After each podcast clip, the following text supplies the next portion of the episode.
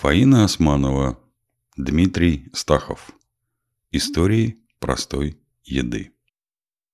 Рыбка плавает по дну. Ты где сегодня ужинаешь, Амвросий? Что за вопрос? Конечно, здесь, дорогой Фока.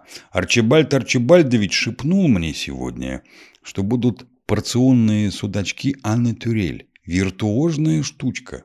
Умеешь ты жить, Амвросий. Мастер и Маргарита.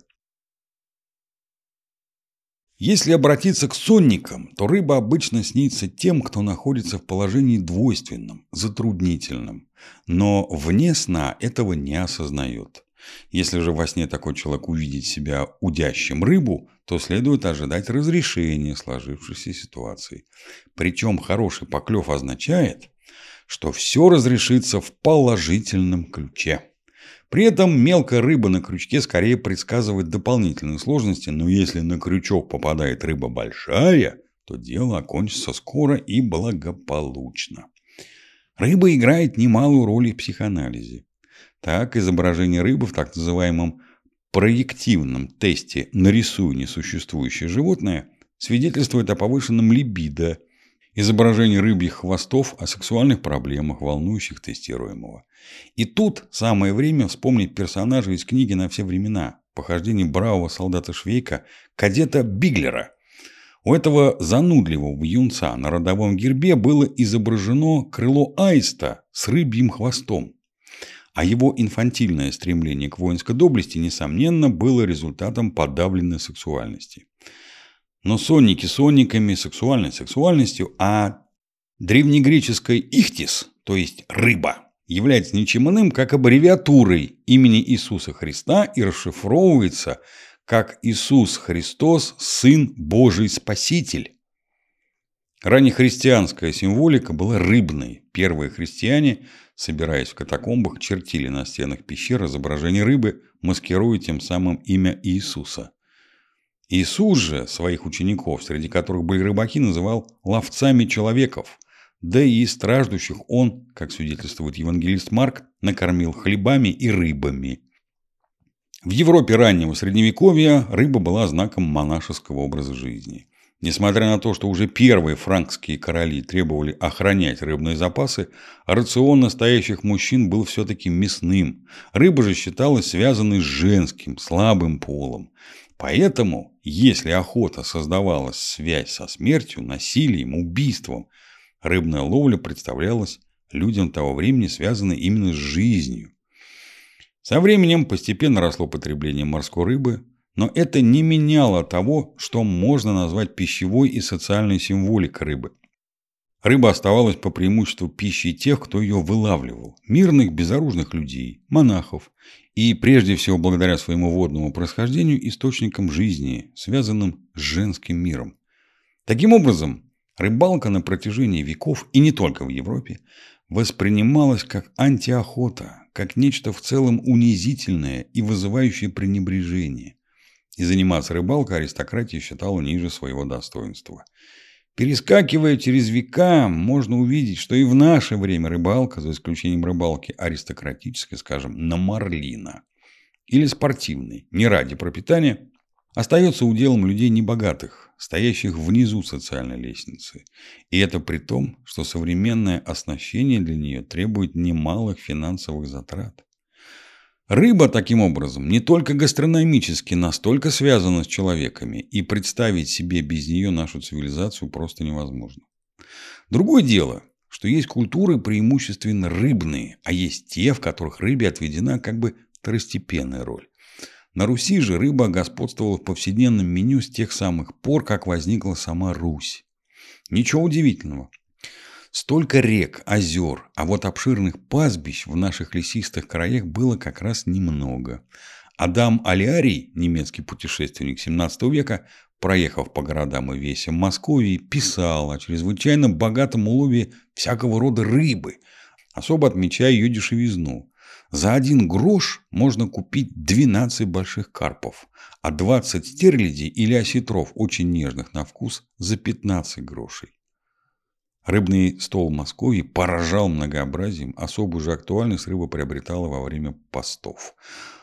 Уже значительно позже Алиария в трактирах во время поста посетитель мог запросто отведать то, что ныне является безусловным деликатесом. Рыбные крокеты с зернистой икрой, сига на пару с гарниром из раковых шеек и кулебяку с визигой. Рыбу запекали целиком, прямо в чешуе, без потрошения.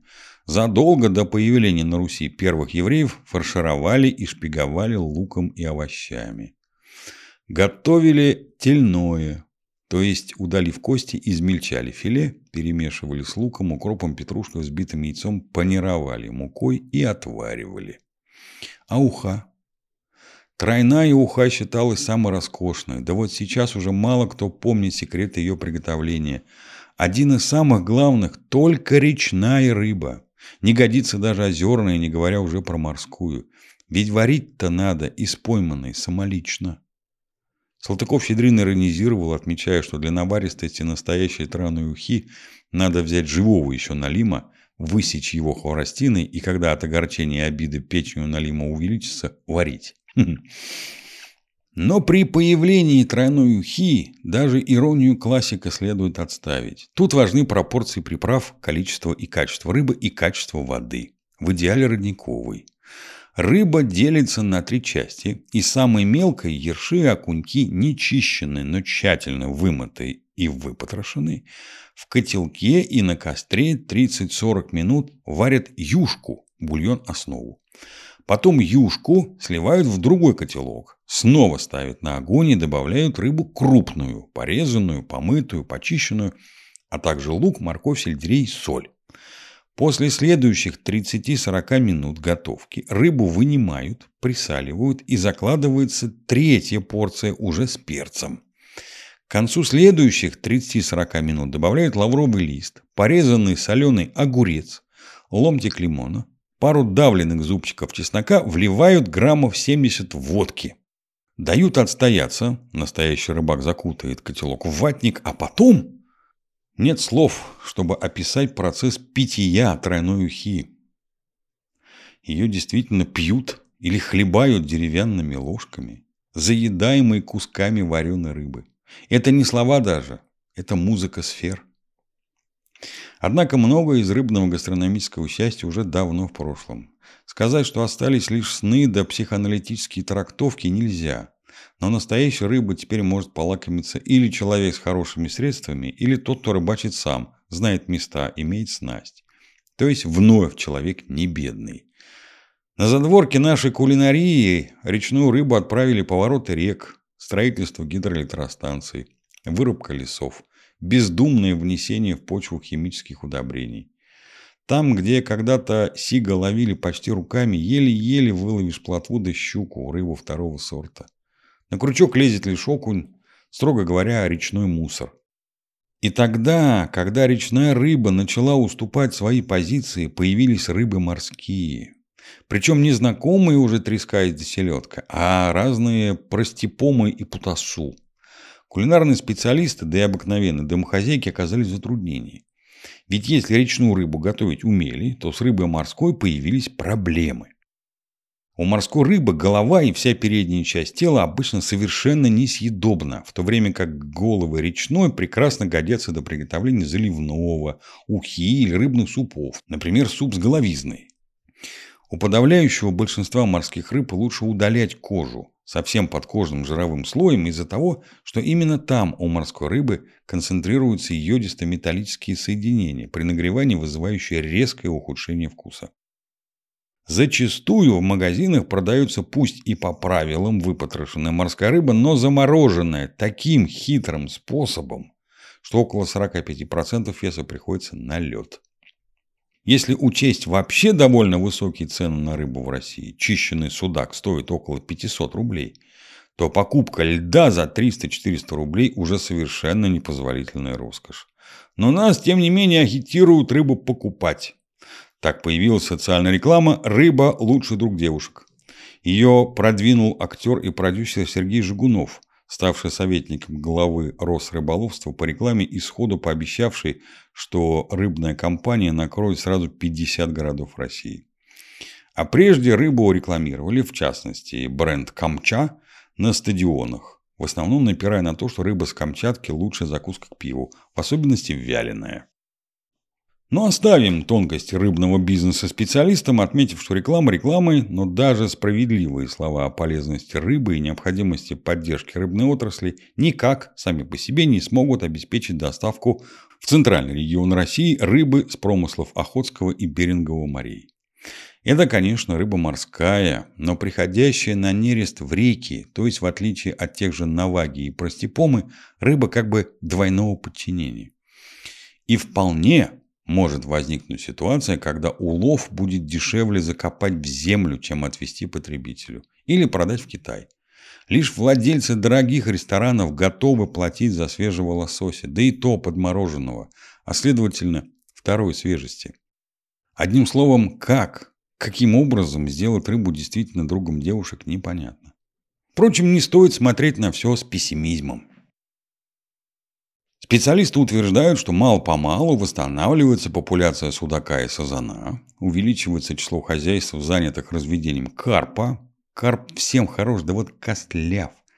Монахи на острове Валаам обустраивают рыбную ферму, на которой будет выращиваться форель. Не все же нам покупать норвежскую или сиванскую, хотя последняя считается самой лучшей. Быть может, рыба и вернет себе прежние господствующие позиции. Речная, в первую очередь. Все-таки это рыба, как принято выражаться, аутентичная. Да вот, при возвращении из дачи автор этих строк увидел, как возле мостика через небольшую речушку в Калужской губернии моют в речке машины. С местными номерами. И оптимизма сразу поубавилось. Видимо, не скоро наши девушки, какова бы ни была связь между рыбой и женским, подружатся с рыбой. Ой, не скоро.